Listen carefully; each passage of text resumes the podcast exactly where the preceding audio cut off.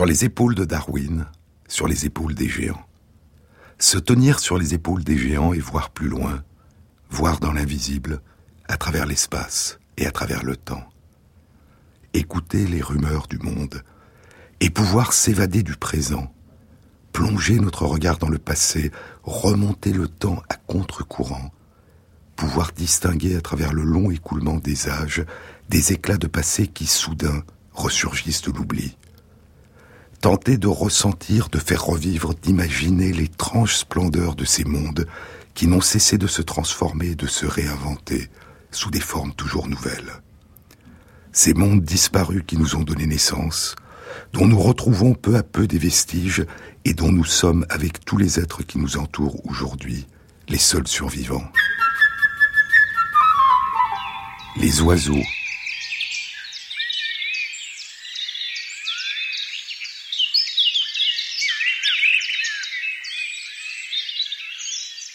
Les merveilleux oiseaux qui parcourent le ciel et peuplent les campagnes, les forêts et nos jardins sont les seuls rescapés des mondes disparus des dinosaures, des survivants et des migrants. Une grande partie des 10 500 espèces d'oiseaux actuelles sont des oiseaux migrateurs, des migrants saisonniers.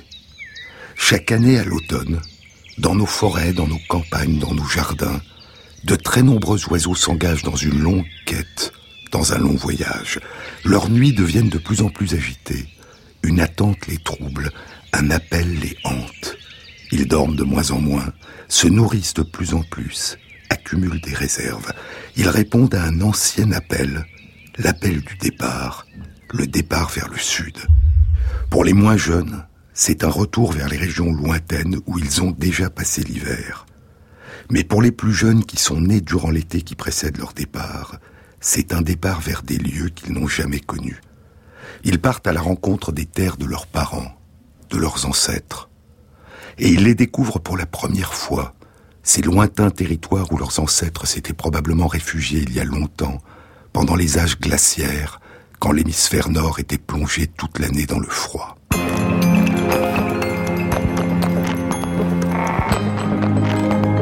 Samedi 1er octobre. 31 oies sauvages en bon ordre volaient rapidement vers le sud. Le vent bruissait dans les plumes et toutes ces paires d'ailes fouettaient l'air avec un sifflement tel qu'on pouvait à peine entendre sa propre voix. Aka de Québécaïs volait en tête et derrière elle volaient Ixi et Caxi, Colmé et Nelgé, Visi et Cusi, Merten le Jar et Douce Plume. Les six jeunes oies qui avaient accompagné le groupe durant l'automne précédent l'avaient maintenant quitté pour se débrouiller seuls. À leur place, les vieilles oies sauvages menaient 22 oisons qui avaient été élevés dans les montagnes de Laponie durant l'été. Onze volaient à droite et onze volaient à gauche, et tous s'évertuaient à garder entre eux un écart aussi régulier que celui des grands. Jamais auparavant les pauvres petits n'avaient entrepris de longs voyages, et au début, ils eurent des difficultés à suivre le rythme. Aka de Kebnekaise, Aka de Kebnekaise, criait-il d'un ton plaintif. Que se passe-t-il demanda Loi qui volait en tête. Nos ailes sont lasses de battre, nos ailes sont lasses de battre, criaient les petits. Ça ira mieux dans un moment, répondit Loi qui volait en tête, sans ralentir le moins du monde. Et elle savait apparemment ce qu'elle disait, car lorsque les oiseaux eurent volé quelques heures de plus, ils cessèrent de se plaindre de leur fatigue. Mais dans la vallée de Laponie, ils avaient pris l'habitude de manger toute la journée et bientôt ils commencèrent à avoir faim. Aka, Aka, Aka de Kebnekaïs, criaient les jeunes oies d'une voix pitoyable. Qu'est-ce qu'il y a encore demanda l'oie qui volait en tête. Nous avons tellement faim que nous n'avons plus la force de voler.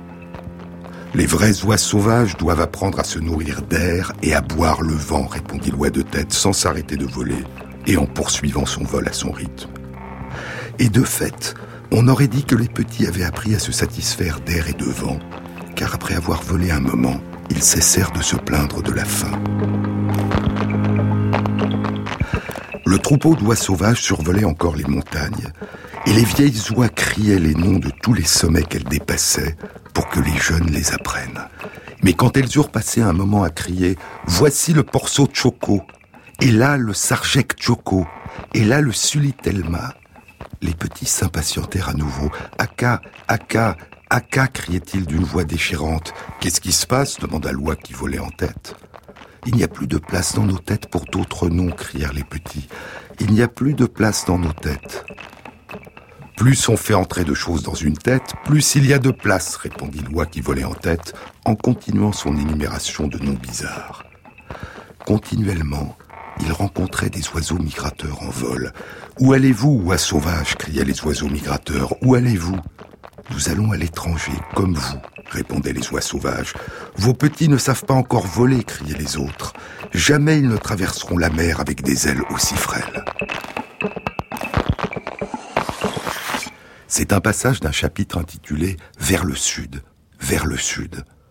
Un passage d'un très beau livre, Le merveilleux voyage de Niels Holgersen à travers la Suède, publié en 1906 par Selma Lagerlöf, qui allait trois ans plus tard être la première femme à être distinguée par le prix Nobel de littérature pour l'ensemble de son œuvre. Le ministère de l'Éducation nationale de Suède lui avait passé commande d'un livre qui permettrait aux élèves de l'école publique de découvrir la géographie et l'histoire de leur pays. Et ce sera le merveilleux voyage de Nils Holgersson à travers la Suède. Le livre commence ainsi. Il était une fois un garçon. Âgé d'environ 14 ans, il était grand et dégingandé, et ses cheveux étaient blonds comme le lin. Il ne valait pas grand-chose, son plaisir, c'était dormir et manger, sans compter qu'il aimait faire des bêtises. Un dimanche matin au printemps, alors qu'il est seul à la ferme, il s'endort.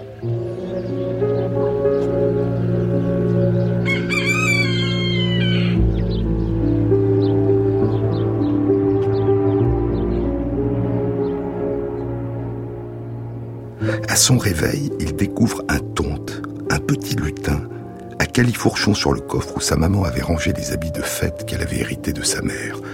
Le garçon avait déjà entendu parler des tontes, mais jamais il n'avait imaginé qu'il puisse être si petit. Celui qui était assis sur le bord du coffre n'était pas plus haut que la largeur d'une main. Son visage était vieux, ridé, imberbe, et il était vêtu d'un long manteau noir à large bord. Il faisait très propre et soigné, avec ses dentelles blanches autour du cou et des poignets, des boucles sur ses souliers et des jarretières nouées en rosette. Il avait sorti du coffre un plastron brodé et admirait l'ouvrage d'autrefois avec un tel recueillement qu'il ne remarqua pas que le garçon s'était réveillé. Et le tonte, pour se venger de Nils Holgersson qui a essayé de le capturer, le transforme en un garçon miniature. C'est le début du printemps. Les oies qui reviennent du sud pour retourner en Laponie passent au-dessus de la ferme haut dans le ciel. Quand elles aperçoivent les oies domestiques, elles se rapprochent du sol pour les appeler. Venez, venez, nous montons vers les montagnes du nord. Merten, le jarre de la ferme où vit Nils Holgersson, décide de les rejoindre et s'envole avec elles. Et Nils, qui a oublié qu'il est si petit, essaye de l'empêcher de les rejoindre et se retrouve dans les airs sur la tête du jarre.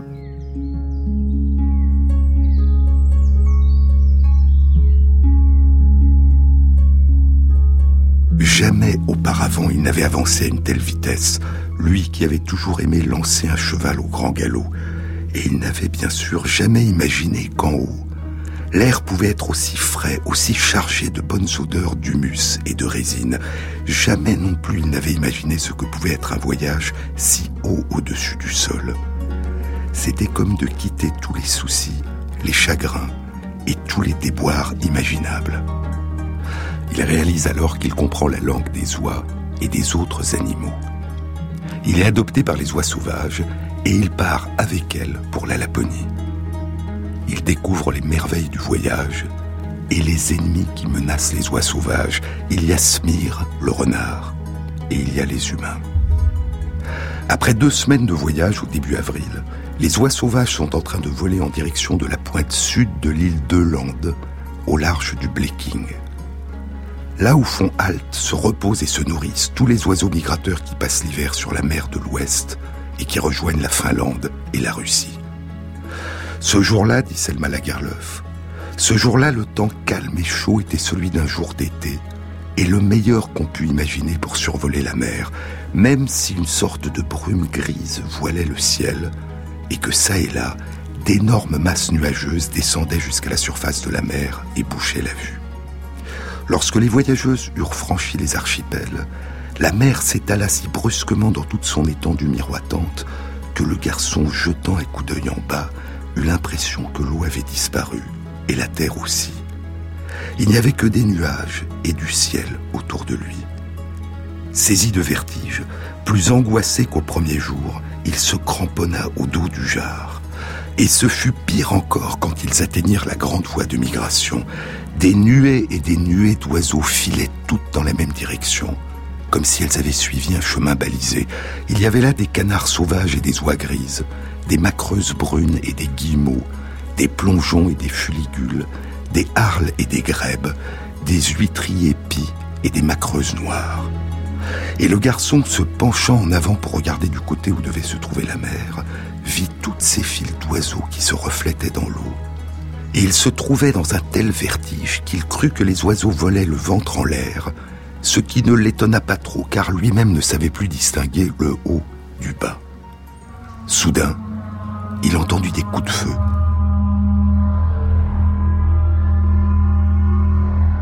et vit s'élever des colonnes de fumée blanche. L'effroi et la terreur parcoururent les rangs des oiseaux. Des chasseurs, il y a des chasseurs dans les bateaux, crièrent les oiseaux. Volez plus haut, éloignez-vous. Et le garçon s'aperçut que de nombreux petits bateaux étaient alignés sur la mer, remplis de chasseurs qui leur tiraient dessus. Les premiers oiseaux ne les avaient pas vus à temps, et déjà plusieurs corps sombres tombaient vers la mer, accompagnés dans leur chute par les plaintes des survivants. Brusque réveil pour celui qui un instant plus tôt se croyait dans le ciel et qui maintenant était entouré de terreur et de gémissements. Aka s'éleva aussi vite que possible et la bande la suivit à tire d'aile. Les oies sauvages réussirent ainsi à s'en sortir indemnes, mais le garçon restait ébahi. Comment pouvait-on avoir envie de tirer sur des gens comme Aka, comme Ixi Kaxi, comme le Jar et les autres? Les humains, pensa Nils, était fou.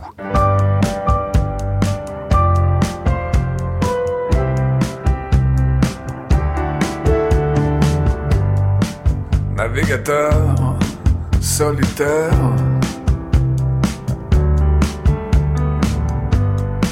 Tu traverses les univers. Navigateur solitaire. ton père, tu quittes ta mère. Et si les vagues sont tes maîtresses,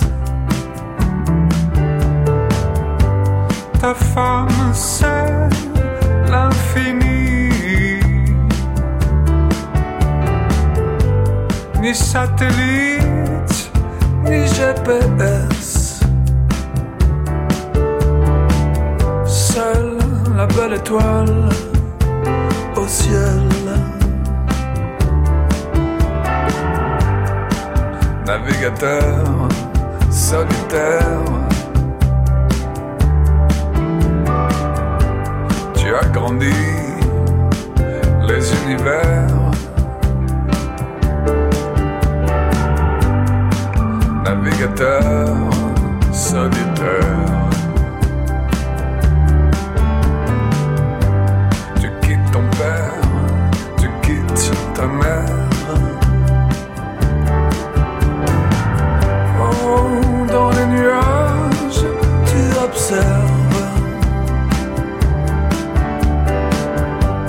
Des corps de femmes alanguis.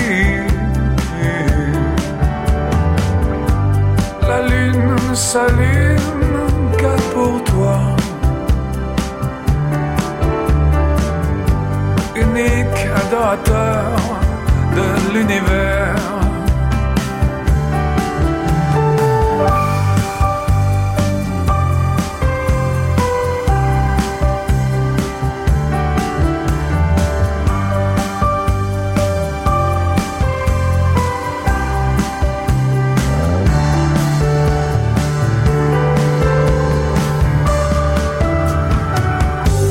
De l'univers, soleil dehors, soleil dedans.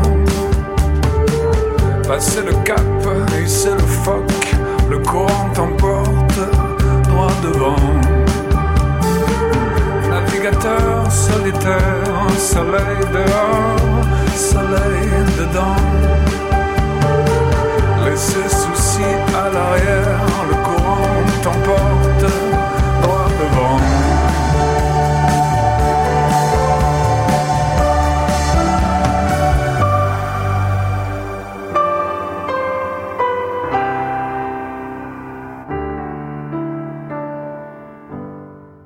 Nils Holgersson passe l'été avec les oies sauvages en Laponie. Puis, à l'automne, vient le temps du grand départ pour la migration vers le sud.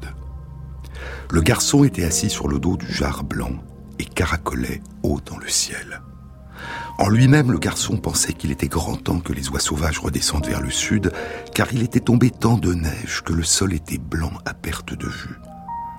Pluie, tempête et brouillard s'étaient succédés sans interruption, et quand le temps s'était éclairci, ça avait été pour faire place au gel.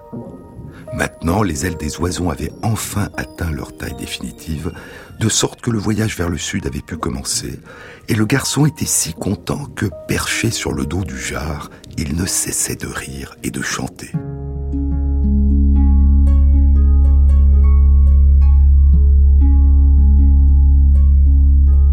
Il agita son bonnet et lança des hurrahs Lorsqu'il vit la première forêt de sapins, il survolait de magnifiques cascades et sur sa droite se dressaient les belles montagnes. Le vol se fit dans l'allégresse. Les oiseaux avaient maintenant suffisamment acquis l'art de voler pour ne plus se plaindre de la fatigue. Le garçon regardait sous ses pieds le Vermland, dont les forêts de bouleaux, les bois feuillus et les jardins étaient revêtus de leur couleur automnale, jaune et rouge, encadrant les lacs d'un bleu ciel. Je crois que la terre au-dessous de nous n'a jamais été aussi belle qu'aujourd'hui, dit-il. Les lacs sont comme des rubans de soie bleue et leurs rives sont comme des galons dorés. Plus tard, lorsqu'ils furent au-dessus du Bohuslän, le garçon vit que les hauteurs s'unissaient les unes aux autres. Les vallées se réduisaient à de minces fentes enfouies dans le roc, et les lacs tout en longueur qui occupaient le fond étaient si noirs qu'ils semblaient surgis du fond de la terre. Le soleil sur l'horizon disparaissait par moments derrière une colline, mais les oies sauvages avançaient si vite qu'elles l'apercevaient chaque fois à nouveau. Enfin, vers l'ouest, elles virent une bande lisse dont la largeur augmentait à chaque coup d'aile. C'était la mer. La mer qui s'étendait blanche et laiteuse, scintillant à la fois en rose et en bleu ciel, et quand les oies passèrent au-dessus des falaises de la côte, elles aperçurent de nouveau le soleil droit devant elles, large et rouge, et prêt à s'enfoncer dans les vagues.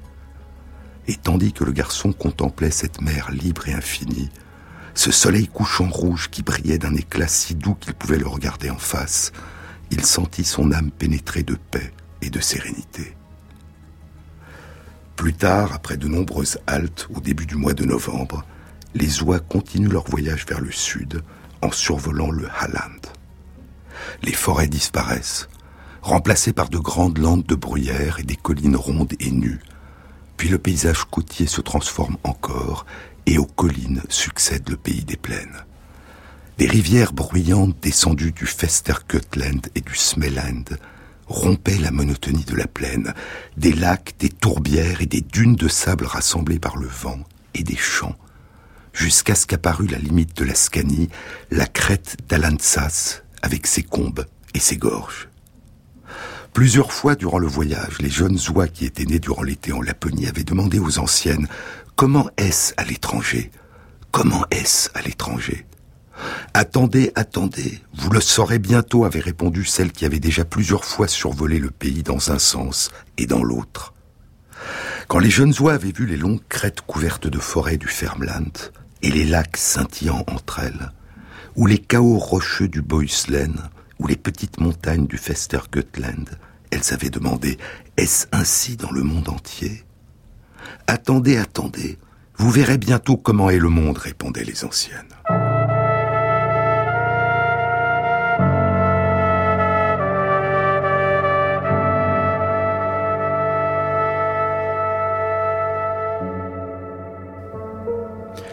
Il y a d'autres oiseaux migrateurs beaucoup plus petits que les oies qui s'engagent dans de très longs voyages. Je vous ai déjà parlé des martinets sombres, Cypseloides niger borealis. Ils pèsent 25 grammes. Ils passent l'été dans les montagnes rocheuses du Colorado, à l'ouest de l'Amérique du Nord. Là a lieu leur saison des amours. Là, ils construisent leur nid et élèvent leurs petits. À l'automne, ils gagnent la forêt vierge de l'Amazonie au Brésil. Ils parcourent 7000 km à l'aller, puis au printemps, au retour, à nouveau 7000 km, en tout 14 000 km par an.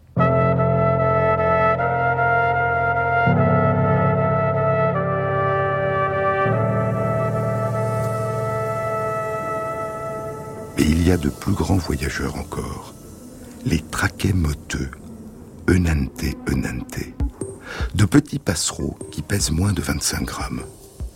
Durant l'été, ils résident dans les toundras qui s'étendent de l'extrême nord-est du Canada et du Groenland, au nord de l'Europe et de l'Asie, jusqu'à l'extrême nord-ouest du Canada et de l'Alaska, au nord du continent américain.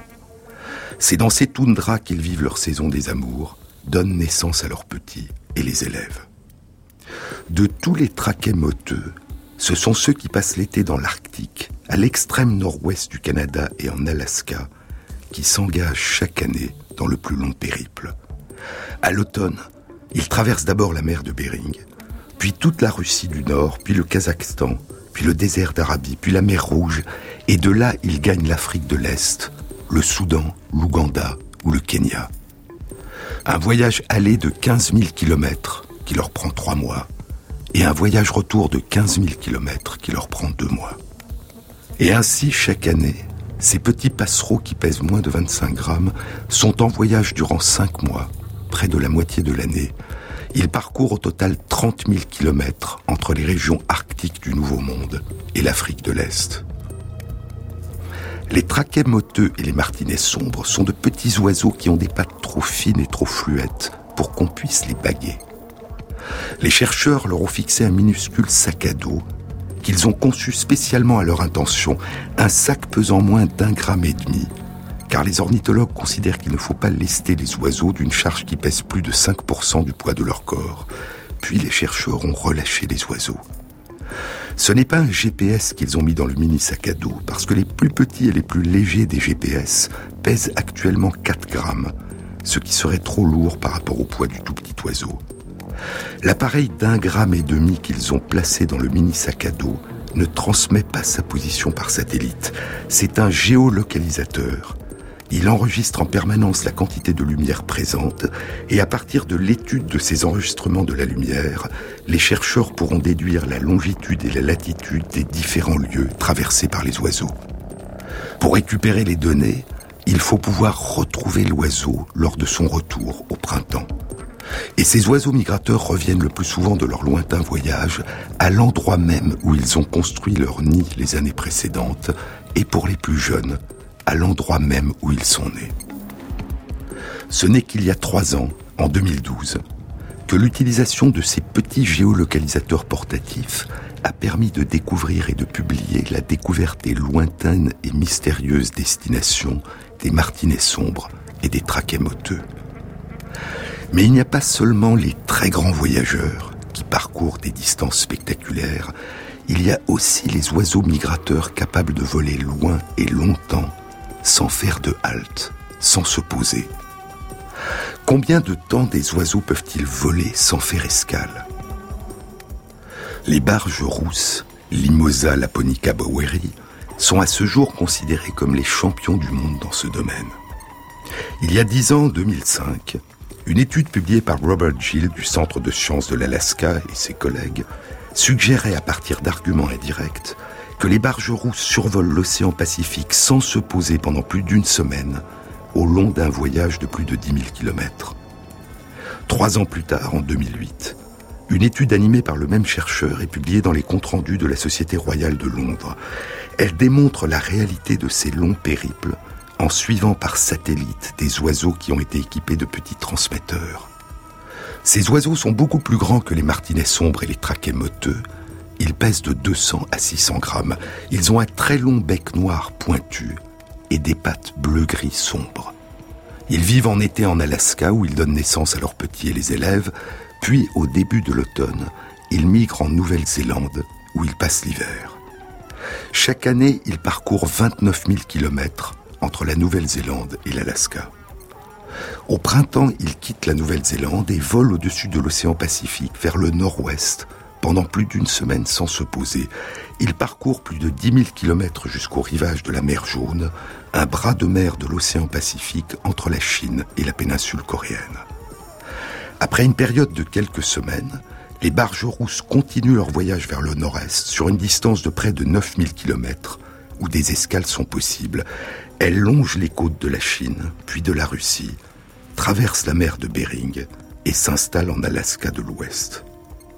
Puis, à l'automne, commence un nouveau périple de plus d'une semaine sans aucune escale au-dessus de l'océan Pacifique vers le sud, au long de plus de 10 000 km jusqu'en Nouvelle-Zélande.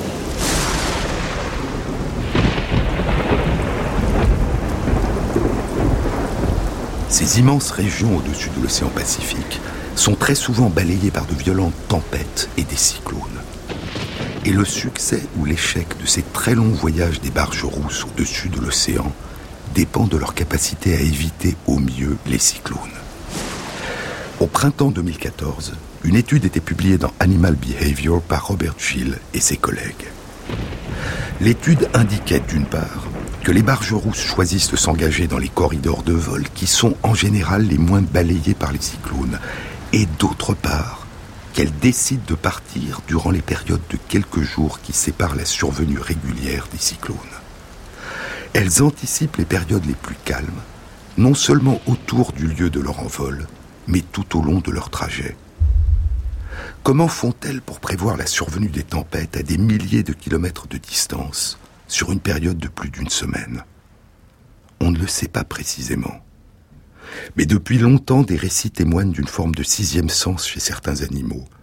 Un sixième sens qui leur permettrait de détecter à l'avance des catastrophes naturelles, un ouragan, un tsunami, et de se mettre à l'abri. Et une étude publiée dans Current Biology il y a moins de deux semaines, le 5 janvier 2015, confirme que certains oiseaux ont la capacité de détecter à distance les tornades et de les éviter.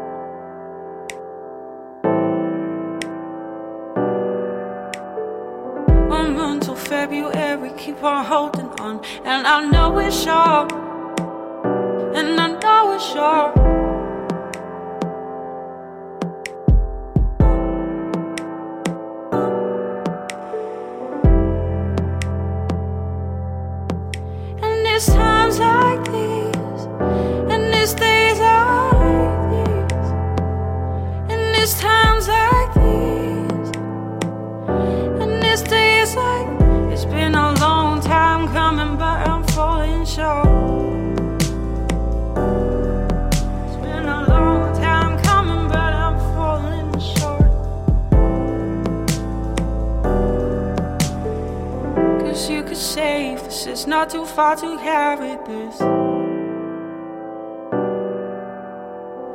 Cause you could say this is not too far to carry this. Cause you could say this is not too far to carry this. Cause you could say this is not too far to carry this.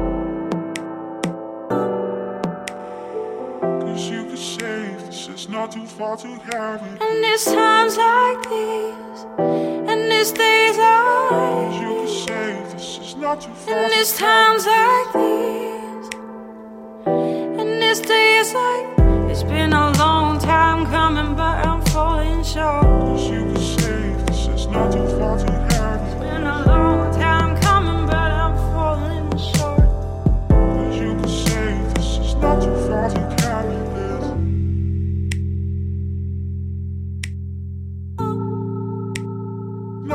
Not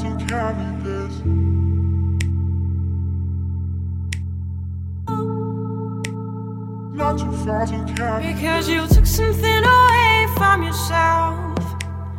Come back to this route and take your heart to higher self. How to higher self. Not too far to carry. Because you took something away from yourself. Come back to this route.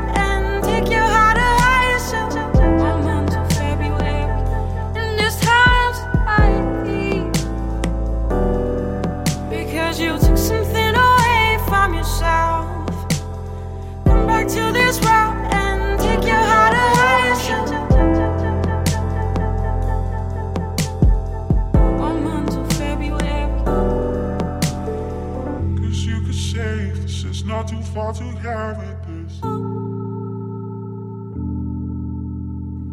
Cause you could save this, it's not too far to carry this. La paruline à ailes dorées, Vermivora chrysoptera, est un tout petit passereau qui ne pèse que 9 grammes. Il a le dos et les ailes grises, le ventre blanc, une gorge noire, un masque noir autour des yeux, une tache jaune sur le front et, comme son nom l'indique, une tache dorée sur les ailes. Ces oiseaux vivent leur saison des amours et élèvent leurs petits en Amérique du Nord, dans la région des Grands Lacs et dans les montagnes Appalaches.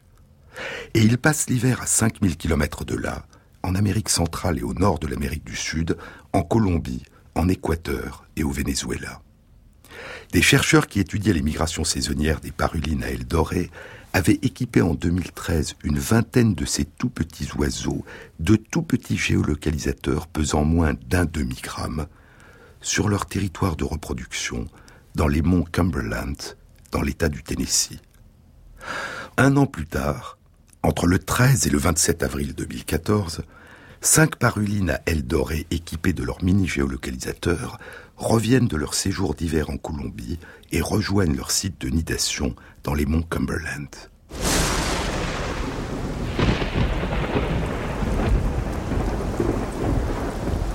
Entre le 27 et le 30 avril, un orage supercellulaire dévaste le sud et le centre des États-Unis. Il se déplace d'ouest en est, provoque 84 tornades, cause la mort de 35 personnes et provoque des dégâts matériels d'un coût estimé à plus d'un milliard de dollars. Le 28 avril à 21h, l'orage atteint le site de nidation des parulines à dorées dans les monts Cumberland. Mais un à deux jours avant l'arrivée de l'ouragan sur leur territoire, les 26 et 27 avril, les cinq parulines à ailes dorées qui venaient d'effectuer leur migration saisonnière de 5000 km débutent un nouveau voyage vers le sud jusqu'au golfe du Mexique à 700 km de là. Quatre oiseaux restent dans le golfe du Mexique à l'abri de l'ouragan et le cinquième continue son voyage bifurquant vers l'ouest jusqu'à Cuba. Les cinq parulines à dorées ne regagneront leur territoire dans les monts Cumberland que le 1er et le 2 mai, c'est-à-dire un à deux jours après le départ de l'ouragan, une fois le danger écarté. Comment ont-elles senti venir le danger et comment ont-elles perçu qu'il avait disparu?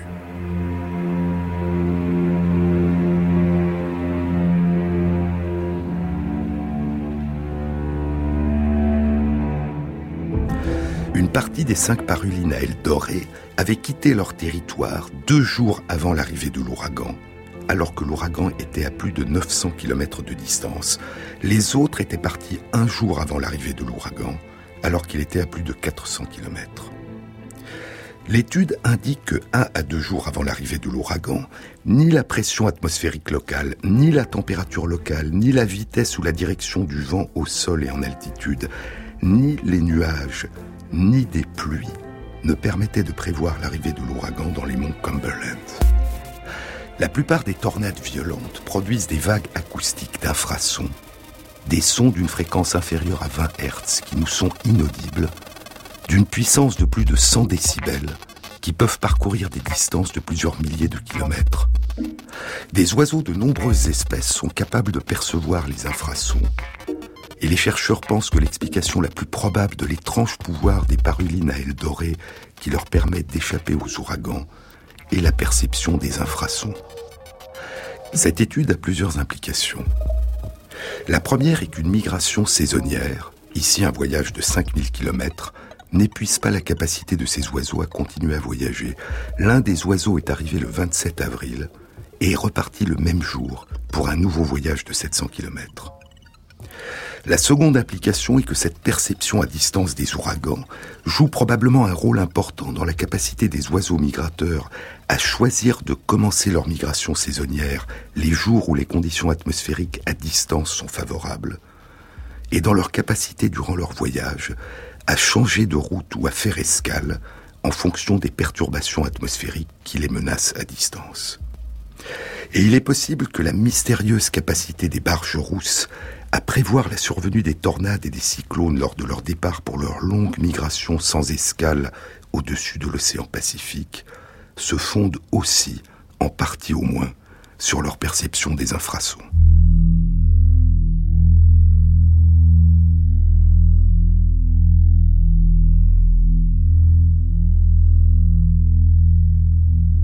Les oiseaux sont des survivants, ils ont survécu à la catastrophe climatique qui a causé la cinquième grande extinction, et notamment la disparition de tous les autres dinosaures, il y a 66 millions d'années.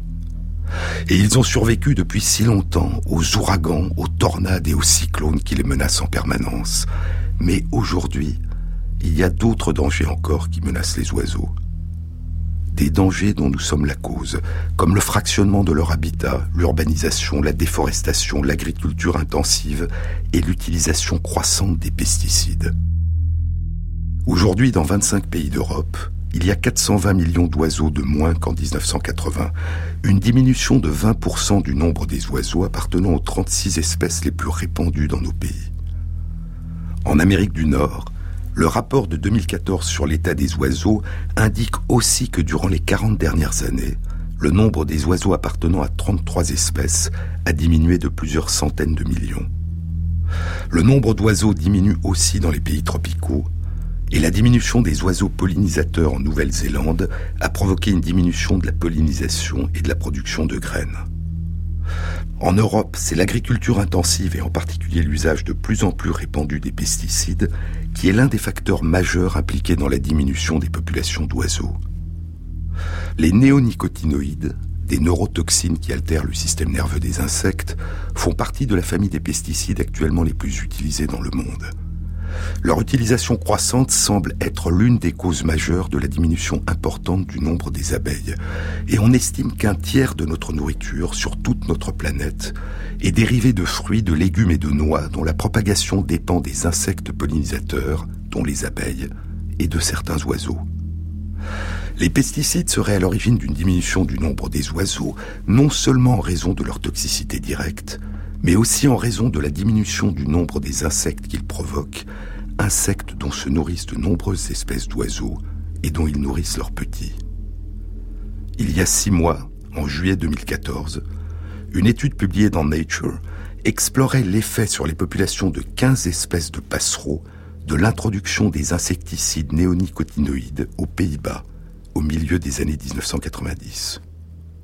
Les passereaux étudiés étaient trois espèces de fauvettes des marais, la rousserolle verderolle, la rousserolle effarvate et la phragmite des joncs. Et les autres étaient l'alouette des champs, le pipite des prés ou béguinette, le bruant jaune, l'hippolaïs icétrine, l'hirondelle rustique, la bergeronnette printanière, le moineau friquet, le pouillot-phytis, la saxicola rubicola ou tariépâtre, l'étourneau sansonnet, la grive draine et la fauvette grisette. Sur ces 15 espèces de passereaux, 14 avaient subi une diminution de leur population de 3,5% par an durant les 8 ans de l'étude entre 2003 et 2010. Et 6 espèces sur les 15 avaient subi une diminution plus importante encore de leur population. L'alouette des champs, l'hirondelle rustique, la bergeronnette printanière, les tourneaux sansonnets, la grive draine et la fauvette grisette. Ce ne sont pas seulement les abeilles qui sont aujourd'hui en danger. Les oiseaux qui parcourent le ciel et chantent dans nos campagnes, nos forêts et nos villes, les oiseaux, les merveilleux oiseaux, sont aussi en danger.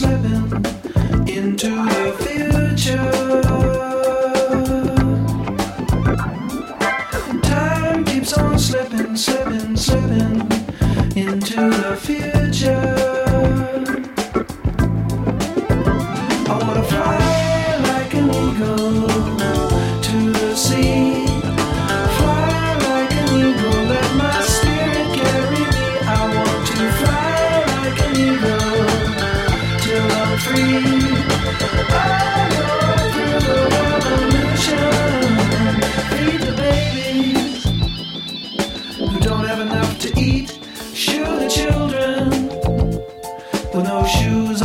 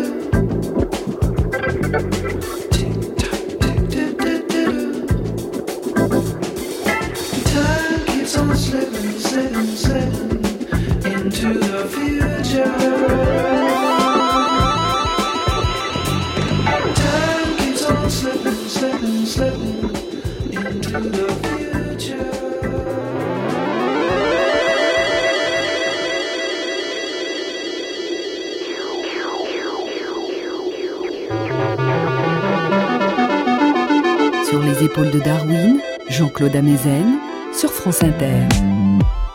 Au début de l'ère du Trias, il y a environ 240 millions d'années, dans l'univers des dinosaures émerge la grande famille des dinosaures théropodes. Les théropodes, les dinosaures bipèdes, sont des dinosaures qui marchent sur leurs pattes de derrière et dont les bras et les mains sont de taille très réduite. La grande famille de dinosaures qui a donné naissance au célèbre et effrayant prédateur Tyrannosaure rex et à de très nombreuses autres branches qui se ramifieront à leur tour. Il y a 66 millions d'années, la grande catastrophe provoquée par la collision entre notre planète et un immense astéroïde et par les éruptions volcaniques qui ont précédé et accompagné cette collision va anéantir l'ensemble des dinosaures, à l'exception d'une seule branche de dinosaures théropodes, celle qui a donné naissance à l'ensemble des oiseaux d'aujourd'hui.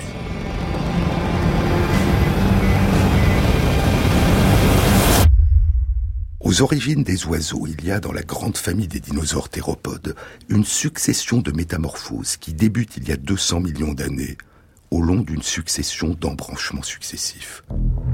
Et cette succession spectaculaire de métamorphoses se traduira par une miniaturisation progressive, une diminution extrêmement importante au cours des générations de la taille et du poids de ces animaux. Ce phénomène a été mis en évidence par une analyse extensive des fossiles et décrit il y a cinq mois, en août 2014, dans une étude publiée dans Science. Au long d'une période d'une quarantaine de millions d'années, entre il y a 200 millions et il y a 160 millions d'années, au long de 12 embranchements successifs du buisson de l'évolution des théropodes, les dinosaures tétanurés ont donné naissance aux dinosaures Picostilia. Les dinosaures tétanurés sont de grands dinosaures bipèdes à petits bras et petites mains. Ils sont dépourvus d'ailes, leur corps est probablement recouvert de plumes filamenteuses rudimentaires et leur poids est d'environ 165 kg. Les dinosaures Pigostilia sont de petits dinosaures dont les bras et les mains se sont transformés en ailes. Ils possèdent des plumes complexes et leur poids est d'environ 800 grammes. Ils sont environ 200 fois plus légers que leurs ancêtres qui vivaient 40 millions d'années plus tôt. Et cette diminution de poids a été continue au long de 12 embranchements. Il y a 200 millions d'années se produit le premier de ces embranchements.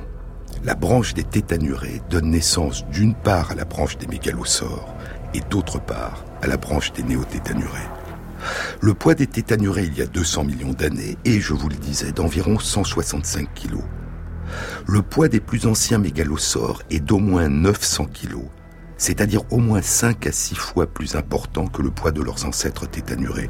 Au contraire, au long de la lignée des néotétanurés qui va donner naissance beaucoup plus tard aux oiseaux, le poids va diminuer. Ainsi, il y a 174 millions d'années, le poids des néotétanurés est d'environ 45 kilos. Ils sont 3,5 fois moins lourds que leurs ancêtres tétanurés. Encore un million d'années et deux embranchements plus loin, et toujours au long de la lignée qui mènera aux oiseaux, les dinosaures Cellurosauria ont un poids de 27 kilos. Ils sont 1,7 fois moins lourds que les néotétanurés. Trois millions d'années plus tard et trois embranchements plus loin au long de la lignée qui mènera aux oiseaux, le poids des maniraptors est de 10 kilos, un poids 2,7 fois moins important que celui des Cellurosauria. Encore 2 millions d'années et quelques embranchements plus loin, et le poids des paravès est de 3 kilos, un poids 3,3 fois inférieur à celui des maniraptors. Puis, toujours au long de la lignée qui mènera aux oiseaux d'aujourd'hui, apparaîtra la branche foisonnante des avialés. Il y a environ 160 millions d'années, les avialés donneront naissance d'une part à de nombreux cousins disparus des oiseaux d'aujourd'hui, dont le petit dinosaure ailé à plumes qui a longtemps été considéré comme l'un des ancêtres des oiseaux Archaeopteryx, et d'autre part à la branche des Pygostylia, dont l'un des rameaux donnera naissance aux oiseaux d'aujourd'hui. Le poids d'Archaeopteryx est d'environ 500 grammes, le poids des Pygostylia environ 800 grammes. En tout, je vous le disais, une diminution du poids de l'ordre de 200 fois. Et cette miniaturisation progressive s'est accompagnée d'une série d'autres métamorphoses, une transformation du squelette et de différentes parties du corps, dont la vitesse d'évolution a été au moins deux fois plus rapide que celle qui s'est produite en moyenne dans l'ensemble des autres branches de dinosaures théropodes. En plus de la réduction de la taille et du poids, cette évolution se traduit notamment par une augmentation du volume du cerveau et des yeux par rapport au poids du corps, par une diminution de la taille des dents et par une augmentation de la complexité des plumes. Encore trois embranchements, et aux Pigastilia ont succédé des orniturés. Et il y a environ 140 à 130 millions d'années, la branche des orniturés se divise en deux branches. L'une donne naissance aux Ichthyornis, les plus proches cousins des oiseaux d'aujourd'hui qui seront anéantis lors de la grande catastrophe qui provoquera la cinquième extinction. Et l'autre est la branche qui traversera le temps jusqu'à nous. Celle des oiseaux. Cette branche donnera à son tour naissance à quatre branches. Et quand surviendra la grande catastrophe il y a 66 millions d'années, les animaux provenant de ces quatre branches, les oiseaux, les merveilleux oiseaux, seront les seuls dinosaures qui échapperont au désastre. Et ces survivants se diversifieront rapidement, donnant naissance aux plus de 10 500 espèces actuelles d'oiseaux. Les merveilleux oiseaux, leur chant, leur plumage, leur vol.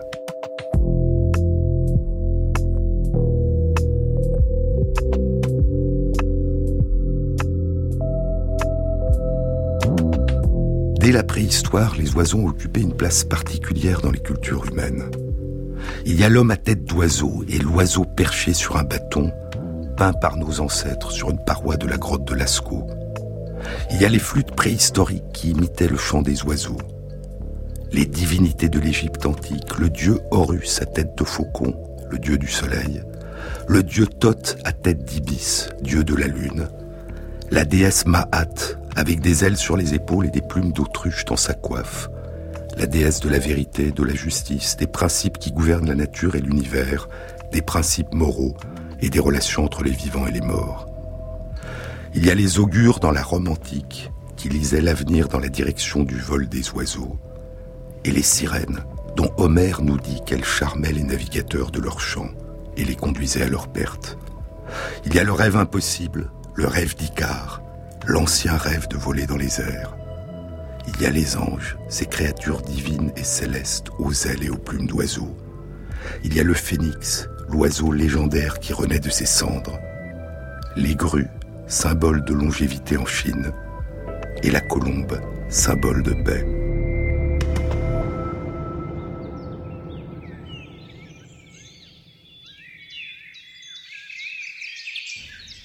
Pour la poétesse Emily Dickinson, c'est le chant des oiseaux qui incarne l'espoir. L'espoir est cette chose avec des plumes, qui est perchée dans l'âme et qui chante la mélodie sans les paroles, et jamais ne s'arrête, jamais, et qui est la plus douce quand on l'entend dans la tempête. Il faut espérer, écrit Victor Hugo le 20 septembre 1872, dans sa lettre aux membres du Congrès de la paix qui se réunissent à Lugano.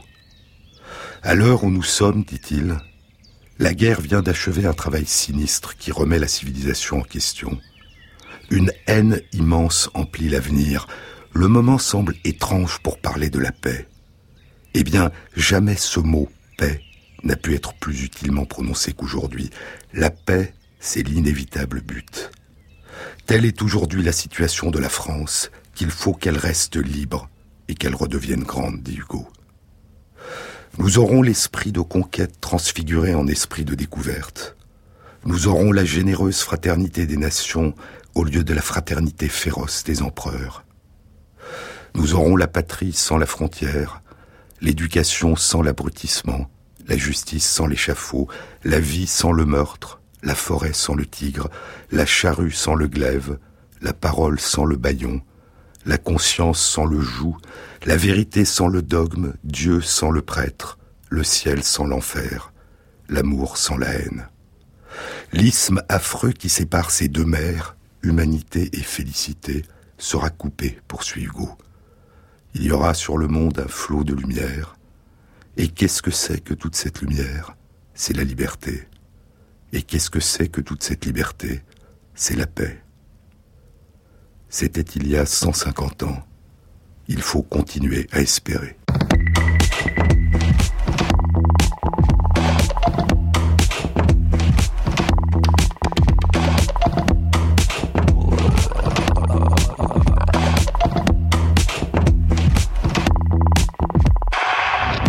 Cette émission a été réalisée par Pierre Jabot avec à la prise de son Patrick Henry, au mixage Loïc Frapsos et Jean-Baptiste Audibert pour la programmation des chansons.